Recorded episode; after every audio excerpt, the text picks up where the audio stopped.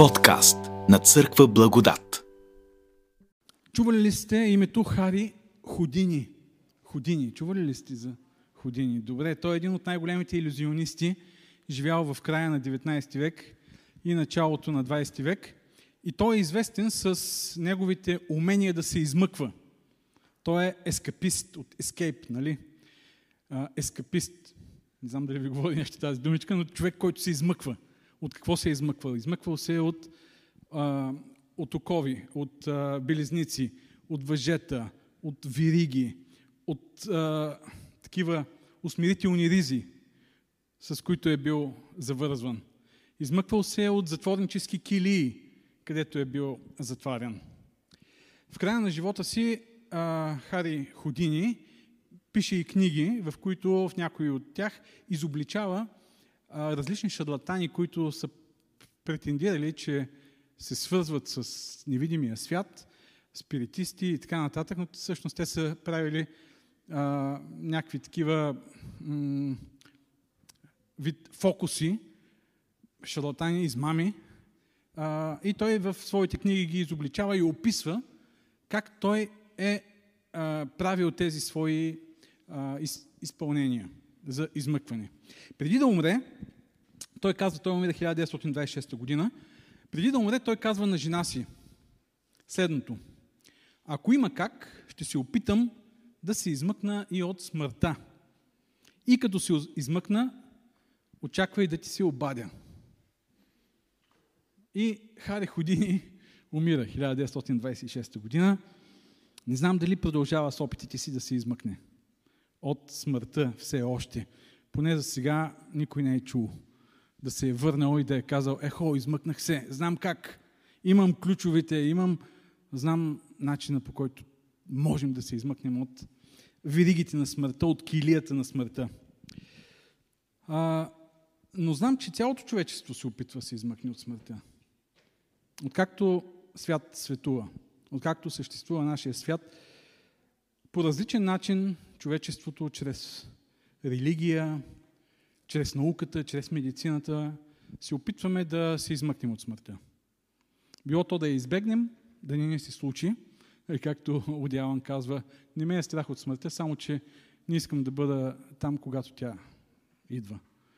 Да се измъкнем, да ни, да ни се размине по някакъв начин, но неуспешно. Има обаче една личност, която се е измъкнала от смъртта. Исус Христос. И ние това празнуваме по време на тези великденски празници. Неговата смърт за нашите грехове, но това не е всичко. Исус се измъква от смъртта. На третия ден след смъртта си той излиза от гроба. Исус, най-великият ескапист. Младежите, нали подготвят сега, участвате в тази escape room – стаята за измъкване. Има такива състезания, нали знаете, да се измъкнеш от стаята по някакъв начин. Исус намира начина да се измъкне от гроба. Не, че намира начина. Бог има пълната власт. И го е предрекал, и Исус го предрича и го, и го казва много пъти. Това е всъщност неговата мисия. Да дойде тук на тази земя, да умре за греховете, да победи смъртта, да възкръсне и да отвори пътя за вечния живот на всеки един, който вярва в него. И това не е някакъв фокус, това не е някаква сензация. Това е истинско възкресение. Телесно възкресение. Истинско връщане от смъртта с тяло, което може да бъде пипнато, може да бъде видяно, различно от смъртното тяло, безсмъртно, нетленно, Библията говори за това, но истинско възкресение, след което смъртта вече няма никаква власт над човека, над Исус Христос и над всички, които ще бъдат възкресени по този начин. И това възкресение е в основата на християнската вяра. И това, което е странно е, че м- има християни, които не вярват във възкресението. Да, християни и то активни християни. Има едно проучване на BBC през 2017 година в Великобритания, правилно проучването, според което една четвърт от активните християни не вярват в Възкресението на Исус Христос.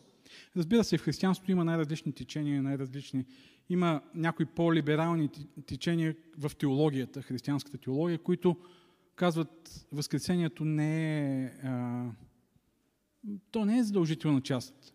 Дали е възкръснал или не Исус Христос, това не е чак от такова значение. Фокусът е повече върху учението на Исус, върху моралните принципи, върху влиянието на, на християнството в обществото, върху личността на човека.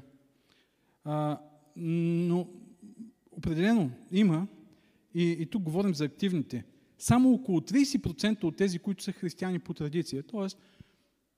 Нали, ако тръгнем да питаме хората по улицата какъв си християнин ли си или не, една огромна част ще кажат, аз съм християнин. Те може да не са активни християни, може никога да не ходят даже на църква и да не четат Библията, но казват, аз съм християнин. А в Великобритания това проучване показва, че само 30% от тези, които се наричат християни, всъщност вярват в е, Възкресението. Много ще ми е интересно, по време на Велик ден, ако си направи едно такова проучване, нали, хората, които празнуват Велик ден, с козунаците си, цата, с всичките там обичаи, нищо лошо няма. Търса си от някъде сега, вече е късно, може би изпуснал съм хубавите козунаци, ама утре ще гледаме да си купим някъде от Сеноград, ако работи нещо, хубав козунак и в понеделник още, ако са поостанали някои.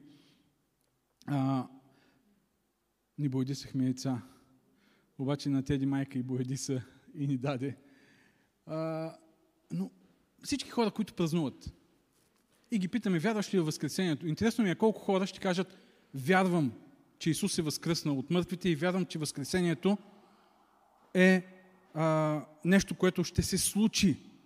100% на онези, които вярват в Исус Христос. Интересно ми е да видя, но а, как е възможно да си християнин да не вярваш в Възкресението? Пастор Венци Панайотов с нощи в проповедта си спомена един текст, в който се казва, че дори в ранната църква, колко години, 20-30 години след смъртта на Исус, вече някои са се съмнявали или не са вярвали във Възкресението. И аз искам да ви поканя да спрем вниманието си върху един текст от първото послание към Коринтияни, точно тази глава, 15 глава, от 12 до 34 стих, в който текст се говори за значимостта на Възкресението. За това, че няма християнство без разбирането за, без вярата във Възкресението. И да видим как този текст ни представя тази стойност на Възкресението за християните. Каква е стойността на Възкресението за всеки един, който нарича себе си християнин? Първо Коринтияни, 15 глава, от 12 до 34 стих. Ако се проповядва, че Христос е възкресен от мъртвите, как казват някои между вас, че няма възкресение на мъртвите? Ако няма възкресение на мъртвите, то и Христос не е бил възкресен. И ако Христос не е бил възкресен, то празна е нашата проповед, празна е и вашата вяра. При това ние си оказваме и лъжесвидетели на Бога, защото свидетелствахме за Бога, че е възкресил Христос, когато Той не е възкресил, ако мъртвите не се възкресяват. Защото ако мъртвите не се възкресяват, тогава и Христос не е бил възкресен. И ако Христос не е бил възкресен, суетна е вашата вяра, вие сте още в греховете си. Тогава и тези, които са починали в Христос, са погинали. Ако само в този живот се надяваме на Христос, то от всички човеци ние сме най-много за съжаление. Но сега Христос е бил възкресен, първият плод на починалите. Понеже както чрез човека дойде смъртта, така чрез човека дойде възкресението на мъртвите. Защото както в Адам всички умират, така и в Христос всички ще живеят. Но всеки на своя ред. Христос – първия плод, после при пришествието на Христос тези, които са Негови. Тогава ще бъде краят, когато Той ще предаде царството на Бога и Отца, след като унищожи всяко началство и всяка власт и сила. Защото Той трябва да царува, докато положи всички врагове под краката си. И смъртта най-последния враг, и тя ще бъде унищожена. Защото Бог е покорил всичко под краката му, а когато казва, че всичко е вече покорено, явно с изключение на този, който му е покорил всичко, когато му бъде покорено всичко, тогава и сам синът ще се покори на този, който му е покорил всичко, за да бъде Бог всичко във всичко. Иначе, какво ще правят тези, които се кръщават заради мъртвите? Ако мъртвите изобщо не се възкресяват, защо се кръщават заради тях? Защо и ние се излагаме на опасност всеки час? Братя, с похвалата, с която се гордея за вас в Христос Исус, нашия Господ, аз всеки ден умирам. Ако по-човешки казано съм се борил с зверове в Ефес, какво ме ползва, ако мъртвите не се възкресяват? Нека ядем и пием, защото утре ще умрем. Не се заблуждавайте. Лошите другари покваряват добрите нрави. Отрезвете се, за да живеете според правдата и не съгрешавайте, защото някои от вас не познават Бога. Това казвам, за да се засрамите. Ето, апостол Павел тук посреща една такава нагласа, една такава тенденция в ранната църква, в Коринт, на отричане на Възкресението, тъй като им се е струвало много абсурдно. Как така? Онези, които са умрели, могат отново да бъдат възкресени. И той не само посреща тази тенденция, ами той посочва колко значимо за нас, християните, е Възкресението. Нека да видим три начина, по който тук ни се показва тази стойност на Възкресението за християнската вяра и за, за нас, християните. Първо, Възкресението осмисля християнската вяра. Няма ли Възкресение, християнската вяра е празна. Това казва Исус Христос. Тук вижте 12 стих. Ако се проповядва, че Христос е възкресен от мъртвите, как казват някои между вас, че няма възкресение на мъртвите? Ако няма възкресение на мъртвите, той Христос не е бил възкресен. Вижте, Павел ги свързва тези две неща. Може би някои, защото той казва, ако се проповядва, че Христос е възкресен, т.е. може би там са проповядвали, че Христос е възкресен и са казвали, окей, Христос е възкресен от мъртвите. Обаче това е уникално възкресение, това е единствено възкресение, това е възкресение, което е само за Него, само по себе си има стойност, това възкресение за Исус, но това е всичко. От тук нататък мъртвите не се възкресяват. Не знаем какви са били точно възраженията им. Но това, което знаем е, че за гърците и за римляните възкресението е било абсурдна идея. За тяхна, техния светоглед, тяхната религия, тяхната философия. Било е нещо абсурдно. В Деяния 17 глава 32 стих, когато Павел проповядва в Атина, Деяния 17 глава, вижте в 32 стих, а като чуха за възкресението на мъртвите, едни си подиграваха, а други казваха, за този предмет пак ще те слушаме. Той спори там с философи, говори с философи. И те като чуват това, умират от смях. И се подиграват. А други, по-толерантни, по-широко възгледни, казват, абе, този предмет е интересен, пак ще ти слушаме. Но иначе е било абсурдна идея за тях. В Деяния 26 глава 8 стих, отново, Деяния 26 глава, 8. Виждаме тук тези така, тези намеци, които откриваме, ни показват каква е била културата, какво е било разви... мисленето тогава. 26 глава, или казах, на Деяния, точно така, 8 стих. Защо се смята между вас за нещо невероятно, че Бог възкресява мъртвите? Сега, Павел го казва като един християн, който дълбоко вярва в това. И не само, че дълбоко вярва, Павел е един от свидетелите на възкръсналия Исус, макар и много след неговото възкресение, по един чуден начин по пътя му към Дамаск. Но той казва, защо се смята, невероятно е било за тях. Явно, наистина, защото в гръцката философия има главно две течения. Едното е чисто материалистичното. Човек умира, тялото му умира, душата му умира и всичко приключва. И това, което живееш е тук, в рамките на твоя живот от раждането до смъртта и просто трябва да живееш добре. Да се научиш как по-пълноценно да, да изпълниш живота си с някакъв смисъл. Може да е удоволствие за някои, може да е изграждане на характера за други и така нататък. Другото течение е идеалистичното Платон, платонизма. Материалното, то, то не е съвършено. То е даже, а, то съдържа злото в себе си. Духът, идеалното, духовното, то е целта ни. И в един момент душата се отделя от тялото, измъква се от този затвор и отива в един по-съвършен свят, където може да живее съвършено. Но това, да бъдеш възкресен с тялото си и живота да продължи отново, и това да бъде съвършения живот е било абсурдно. Защото тялото, то е несъвършено, материята е несъвършена. Тя е, тя, тя е повлияна от разрухата. И не знаем какво е било, но вижте в 1 Коринтияни 15 глава, по-нататък, ако видите в същата тази глава, Павел, тъй като Павел посреща тук различни възражения, и в 35 стих се казва, но някой ще каже, как се възкресяват мъртвите и с какво тяло ще дойдат. Те са имали най-различни въпроси. Добре, как става това? Обяснете ми как става това. Щом не можеш да го обясниш, значи не става. Или с какво тяло идват?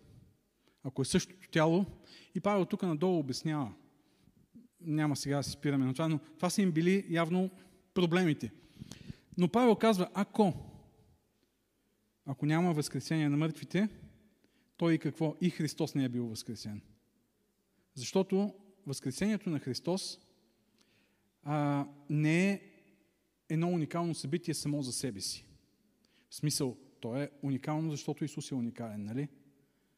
Но то не е събитие само за себе си. То е началото, то е едно събитие, което поставя началото на възкресението на всички останали по, по същия модел. На всички останали, които вярват в Исус. И за, за Павел няма ли възкресение на мъртвите, няма възкресение на Исус и какви са тогава последиците за християнската вяра? Вижте, Два пъти се казва, ако мъртвите не се възкресяват, и Христос не е бил възкресен. Тоест Павел казва, не, не, чакайте сега. Или говорим за възкресение на Исус и на всички, или, го, или не говорим за възкресение. Не може да кажем само Христос е бил възкресен, пък останалите няма да възкреснат. И ако няма възкресение, тогава какви са последиците? Два пъти в 14 стих се казва и по-надолу в 17, че нашата вяра е суетна или празна или безполезна. Две различни думи са използвани. Ако Христос не е бил възкресен, празна е нашата вяра. Тази дума означава като един празен съд, изпразнена е от съдържание. А в 17 стих се казва, и ако Христос не е бил възкресен, суетна е нашата вяра. Това е синоним на тази дума, но означава по-скоро безполезна, неефективна, недействаща е вашата вяра. И нека да видим тези двете. Първо, ако няма възкресение и Христос не е бил възкресен, нашата вяра е изпразнена от съдържание. Християнството не струва нищо. То е една празна религия, в която няма нищо съществено. Не е ли малко крайно това изказване? Ми добре, притчите на Исус. А планинската проповед, моралните ценности, които християнството проповядва, проповедите на Исус Христос, чудесата на Исус, примера на Исус Христос, любовта, мъдростта. Ами Стария завет колко мъдрост има. Ами Новия завет, някои от посланията тотално са трансформирали човешката цивилизация.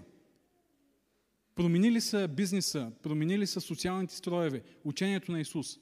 Аз много се възхищавам на функционалността на, на християнството. В смисъл такъв, че то не е просто една религия, а то е полезно за живота. То помага взаимоотношенията ни да бъдат по-добри, в семейството, с приятелите, на работното място. Той изгражда идеалните модели за общност, за лидерство.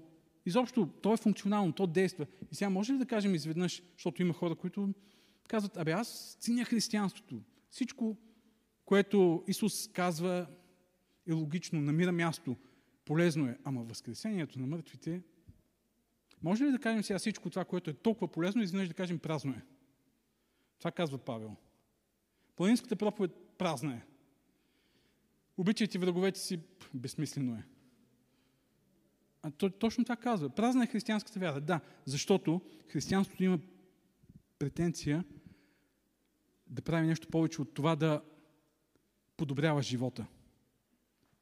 Ако само това му беше претенцията, даже той казва, ако само в този живот се надяваме на Христос, то повече от всички ние сме за съжаление, казва апостол Павел. Претенцията на християнството отива отвъд неговата функционалност. И, ако... и то е, че дава вечен живот, че решава проблема с смъртта. И това става чрез възкресението. И ако това не се случва, тогава всичко останало е едно подобрение, за да може хората да умират в един по-добър строй, в едно по-добро общество, да живеят малко по-добре, нали? А, и така нататък. Това е. И той казва, не, това е... Има различни философии, цял живот хората се опитвали да подобрят живота, окей, християнството го прави по-добре, да кажем, но това не го прави стойностно, ако само това прави. Това е първото. Второто, вижте какво казва. 17 стих. Ако няма възкресение, то тогава вярата е неефективна, суетна, безполезна, вие сте още в греховете си. Или, ако си мислите, че учението на Исус Христос само по себе си може да ви освободи от греховете, вие си лъжите. Няма тази сила. Може да подобри живота ви, но грехът е една сила, която се равнява на силата на смъртта. И за да можеш да се освободиш от греха, е необходима сила, която може да възкреси. И Павел тук сравнява физическото възкресение с духовното. Ако няма физическо възкресение, няма и духовно възкресение. Това казва той. Вие сте още в греховете си. Да може да бъде победен греха се изисква такава сила, която може да победи смъртта. И сега това го казвам така набързо, но Павел го развива в своите послания. В Римляни 5 глава, например, ако четете. Там той говори, прощавайте, в Римляни 6 глава. Там той говори за а, точно за, за новия живот, който водим в Исус, като едно възкресение. В Ефесяни първата глава края говори за силата на Бога, колко невероятна е, чрез която възкреси Исус. Веднага във втората глава говори за тази сила, която нас ни е съвъзкресила с Исус. Тези двете са дълбоко свързани. И Павел казва, тази сила, която възкресява вас духовно и ви прави нови личности, е същата тази сила, която възкресява и физически. И между другото, тези две са свързани в разбирането на християнството за един нов живот. А, няма нов живот физически, който да е по-добър, ако няма и духовно възкресение. Двете са дълбоко свързани. Какъв е смисъл да живееш вечно, ако духовно не си бил трансформиран, за да можеш да живееш по новия начин? Представете си един вечен живот в грях. Това ще бъде ад. Това ще бъде един кошмар, защото си вечно неудовлетворен, вечно роб на, на завистта, на агресията, на, на лакомията, на, на лъчността, казахме ли, не знам, на пухота и така нататък, и така нататък един вечен живот на неудовлетворение, на омраза, на съперничество и така нататък. Така че Павел казва, а, то е неефективно. Ако е няма силата за възкресение, която е една и съща и за духовно и за физическо, една такава вяра е неефективна. Няма никакъв смисъл от нея. Или без възкресение няма християнство. Християнската вяра се изпразва от своето съдържание, от своя смисъл и от своята сила – да променя из основи човешкото съществуване. Това е първото, първият начин, по който Павел представя значимостта на Възкресението. Вторият начин, от стихове 20 надолу, Възкресението гарантира Божият суверенитет и победата над злото. Нека да почнем от 20 стих. Но сега Христос е бил възкресен, първият плод на починалите. Сега много интересно. Вижте, Павел казва, в 12 стих, ако се проповядва, 13 ако няма възкресение на мъртвите, ако само в този живот си надяваме. И сега по-логично е, нали, в 20 стих да каже, но сега, ако Христос не е бил възкресен, Павел обаче не казва, ако, той казва, сега Христос е бил възкресен. Тук изобщо няма какво да спорим, казва той. Това е нещо, което е сигурно, категорично, то е засвидетелствано. То, той, вижте по-нагоре даже какво казва, тук прескочих малко от предишните стихове. А, той казва така, а, 15 стих, тогава ние си оказваме и лъже свидетели на Бога.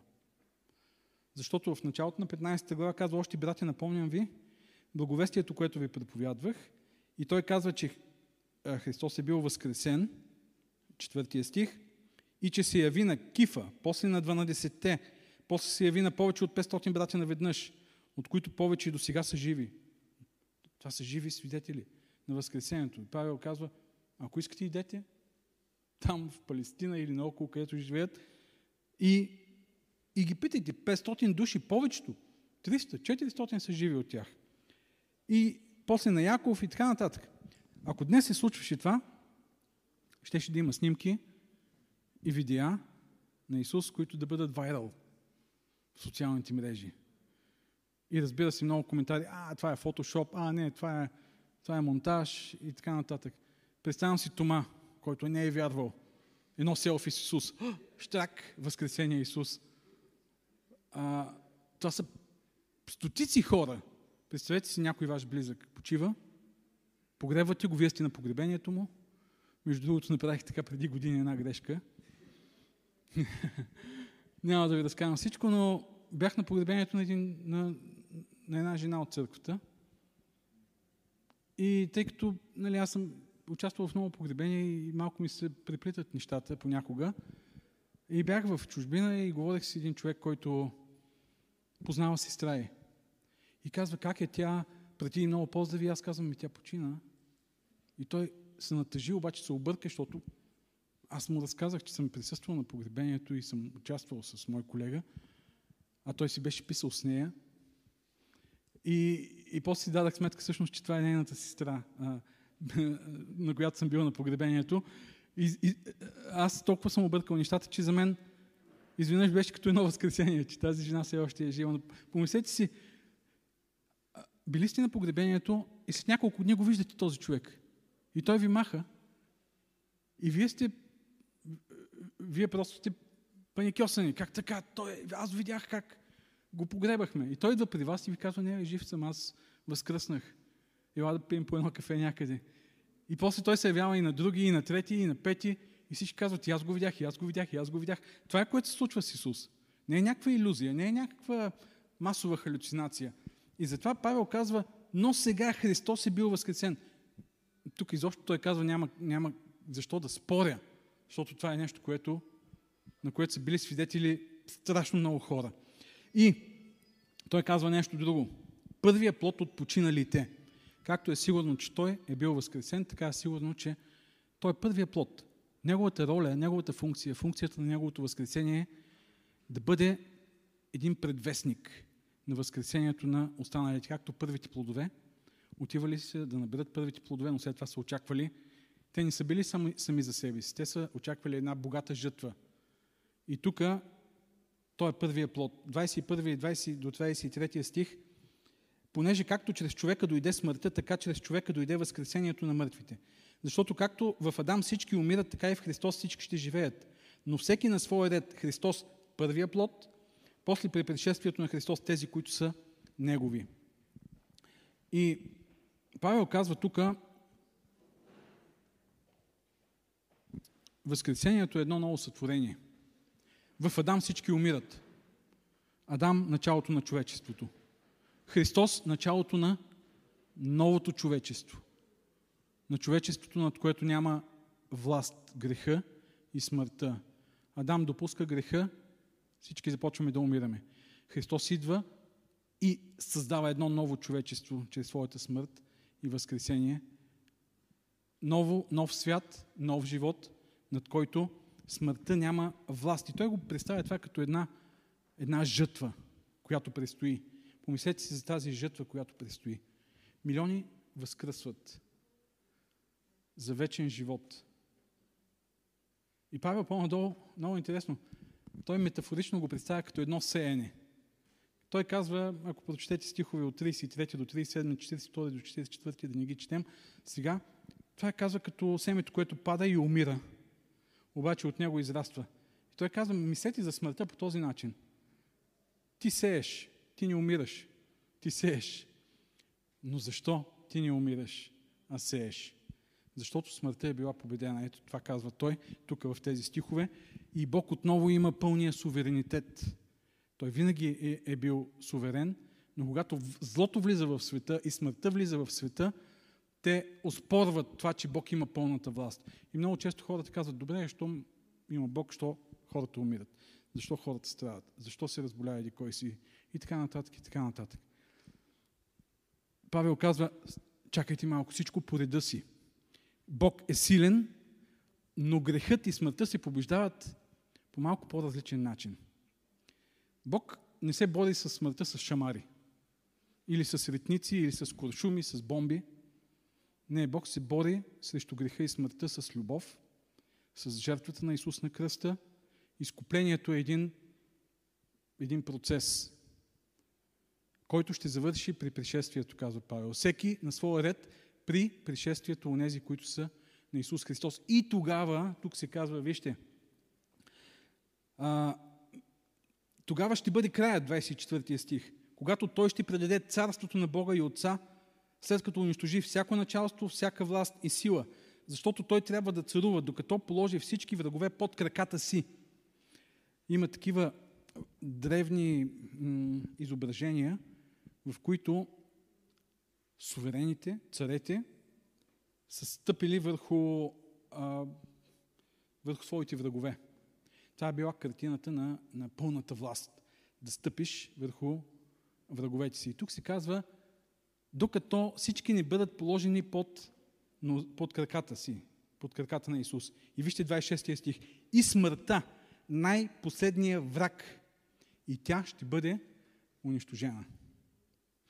Имало е в древността велики царе. И те са стъпвали върху своите врагове. Така са ги изобразявали, като велики. Враговете им малки. И те стъпили върху тях. Да, обаче всички те и добри и лоши царе са били под краката на смъртта. Смъртта в крайна сметка стъпва върху всеки. Всичко е под нозети. Сега обаче идва Исус. И той ще стъпче смъртта с краката си. Тя, този последен враг, се казва тук, ще бъде унищожена. Това е, възкресението на Исус е победа над смъртта. Най-големият враг на човечеството не е глобалното затопляне. Проблем е. Не е гладът. Проблем е бедността. Проблеми са болестите. Проблеми са а, войните. Проблеми са това са само симптоми на най-големия враг, на най-голямата болест, на най-страшната разруха, която е смъртта. Ние можем да направим един по-добър свят. Има хора, които живеят по-добре. Има хора, които имат перфектно здраве, живеят в идеална среда, която са си създали. Имат си достатъчно средства, само че в крайна сметка и те умират. Колкото и добър свят да направим, ако има смърт, Бог не е в пълната си власт. И последният враг, който Бог ще унищожи, това е смъртта и тогава отново неговия суверенитет ще бъде възстановен в пълнота. Това е което предстои. Възкресението е всъщност точно гаранция за Божия суверенитет и победата над злото. И Павел казва, ако това го няма, то тогава представете си по. Какъв би бил живота? Смъртта продължава да се царува. И какво? И третият а, израз на тази стойност на Възкресението в нашия текст е, че Възкресението мотивира живота и поведението на християните.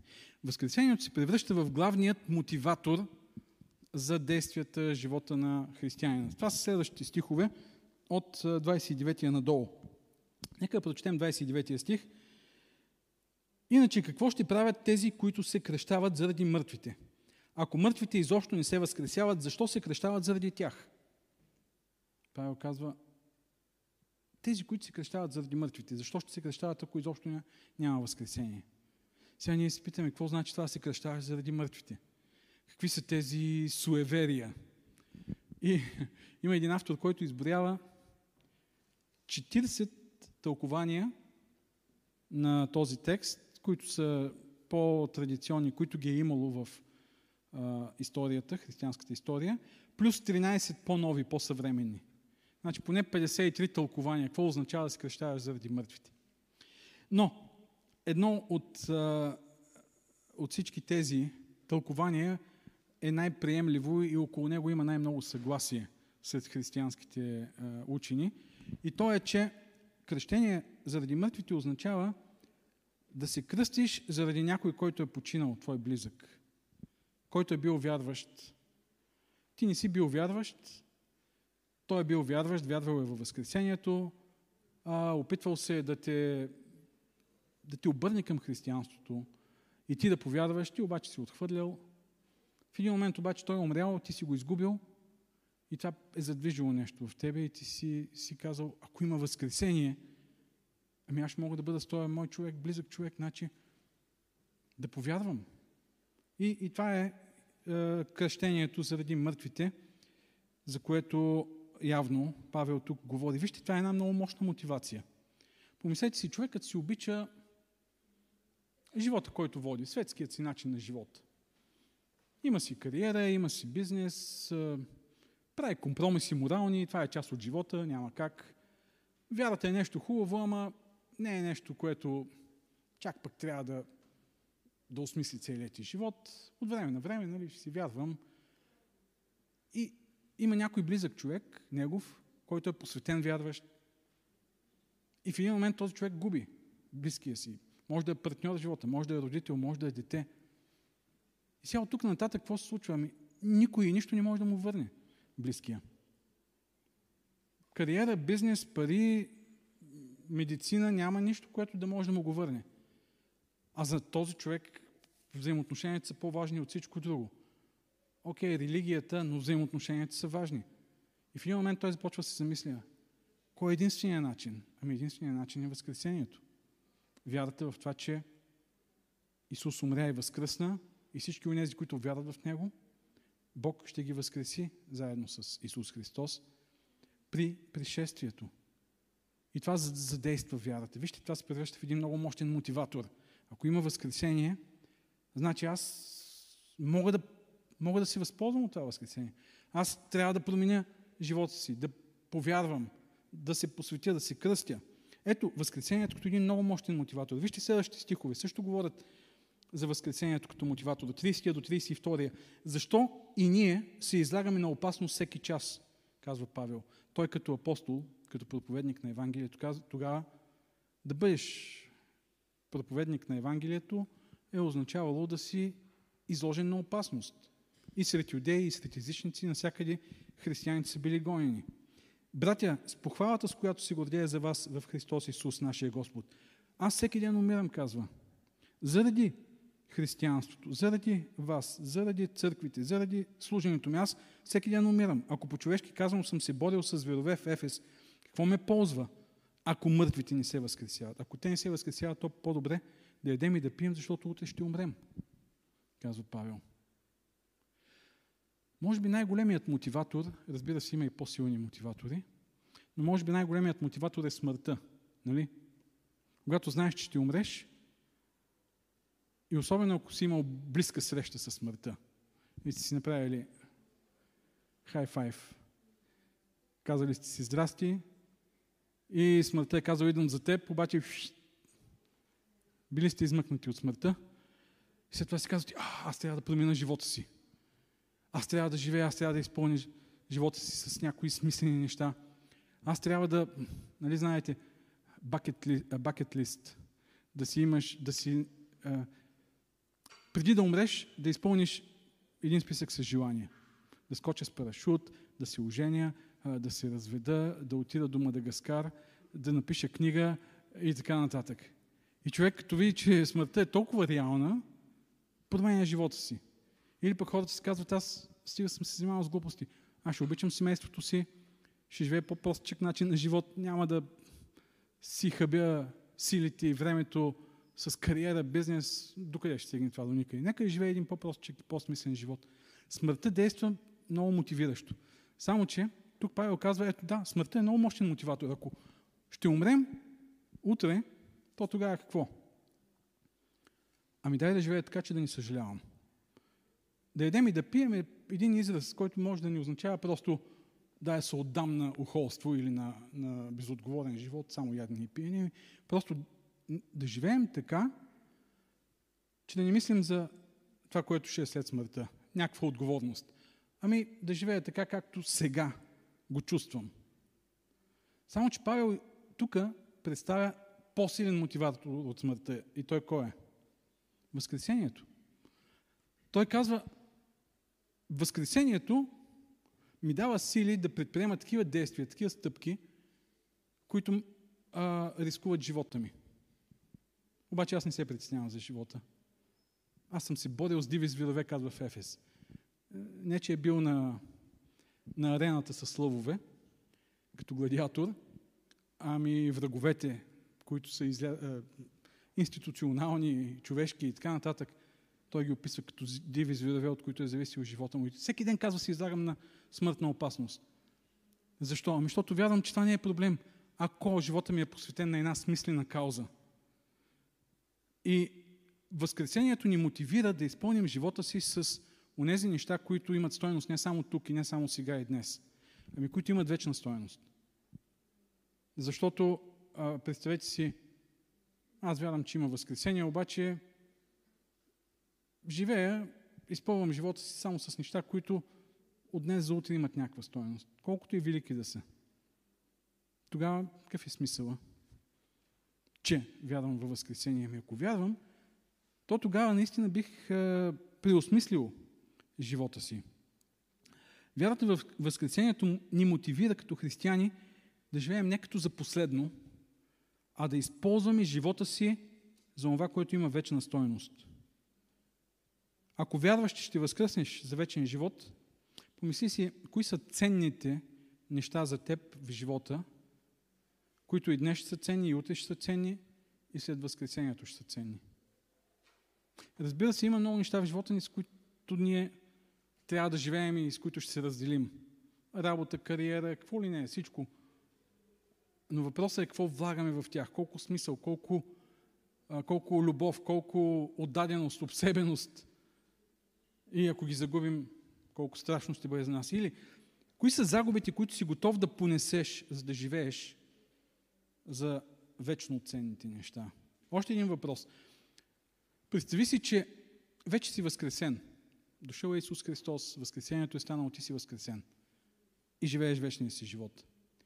Представи си, че се обръщаш назад и гледаш земния живот, който си живял. Как би го изживял? Помисли си. Това са малко такива въпроси за размисъл. Около Велик ден. Още малко храна за размисъл. Как вярата във Възкресението променя разбирането и въздейства върху вашите морални подбуди, морални избори, житейски избори, взаимоотношенията с хората, амбициите, стремежите. Нека да разсъждаваме върху тези неща. Павел казва в края на тази глава, вижте, 58 стих, затова, братя, любезни мои, бъдете твърди, непоколебими и преизобилвайте винаги в Господното дело, понеже знаете, че в Господа трудът ви не е напразен. Това е същата дума. Напразен, напразна е вашата вяра, напразен. В, труд, в Господа труда ви не е напразен. Това е нещо, за което сме сигурни, че няма да бъде изгубено. Новата кола ще бъде изгубена, новия телефон ще бъде изгубен, новата позиция ще бъде изгубена на работното място, но там, в новата кола, на новата позиция и така нататък, ние можем да вложим небесното, т.е. да живеем не заради тях, а да живеем заради християнските си ценности.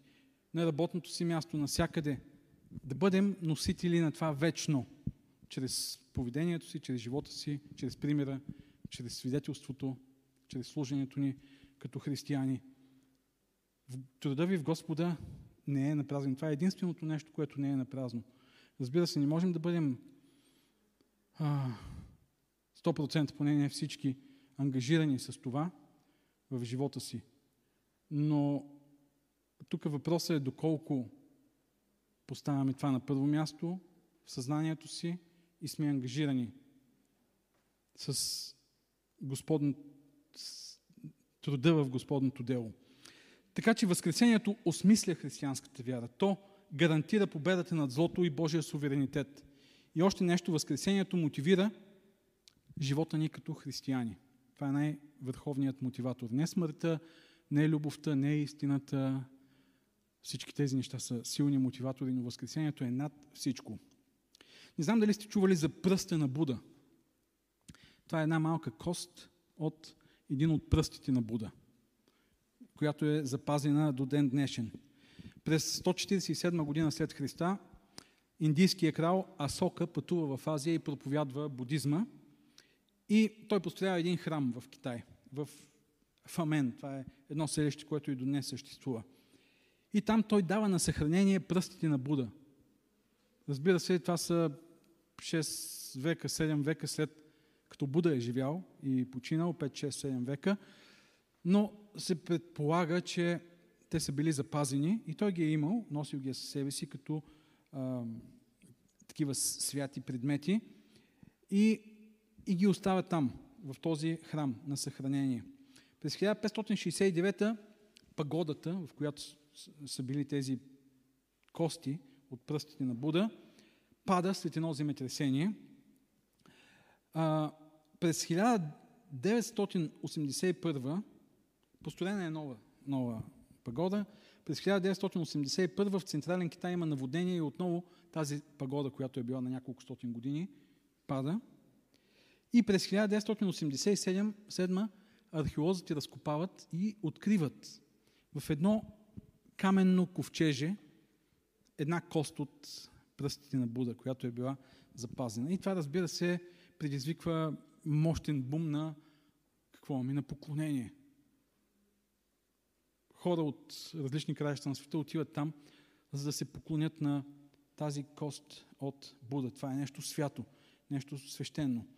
Те го, това малко, тази малка кост, го слагат в едно малко ковчеже, което е в друго, златно, в трето, четвърто, пето, шесто и така са 8, осмократния път на Буда, нали? И в най-малкото е този, тази кост. Пътува на различни места в буддийския свят, за да се покланят хората. И има такива монаси, които владеят бойни изкуства, които го пазят, за да не бъде откраднат, тъй като това наистина е реликва. През май 2009 е завършена новата пагода в храма в Фамен и там се съхранява тази кост. И това е място, където хора от цял свят отиват да си покланят. Представете си, ако ние християните имаме една кост от тялото на Исус. Колко мощна реликва би била тя, така ли? Хора от цял свят да идват и да се покланят. Не, напротив, ако има една кост от тялото на Исус, това би било края на християнството. Защото Павел казва, или гробът е празен и вярата е смислена и пълна, или гробът е пълен, Исус е умрял, неговото тяло е изгнило и може да има някакви святи частици останали от него, но тогава пък вярата е празна. Да вярваш във Възкресението на Исус означава да вярваш, че Той е факт. Означава да вярваш не само, че е факт сам за себе си, а че То поставя началото на едно възкресение на всички, които вярват в Исус Христос. Това е началото на новото човечество. Няма друг начин, според Библията, да се случи новия свят и новия живот. Откровение 1 глава, 17 и 18 стих, и с тези думи приключваме. Откровение 1 глава, 17 и 18 стих. Тук Исус се среща с Йоан и му казва, не бой се, аз съм първият и последният и живият. Бях мъртъв и ето живея до вечни векове. И имам ключовете на смъртта и на ада. Хари Ходини не е открил ключовете да се измъкне от смъртта, но Исус има тези ключове, за да изведе оттам всички, които са повярвали в Него. Загубихме близки в пандемията и сигурно ще продължим да губим и не само в пандемията. Хората умират по различни начини. Инциденти, болести, старост. Това е съдбата на всеки един човек.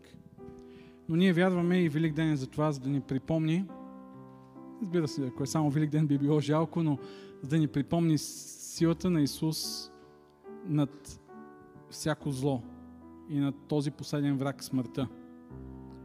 И да ни даде най-мощния мотиватор в живота.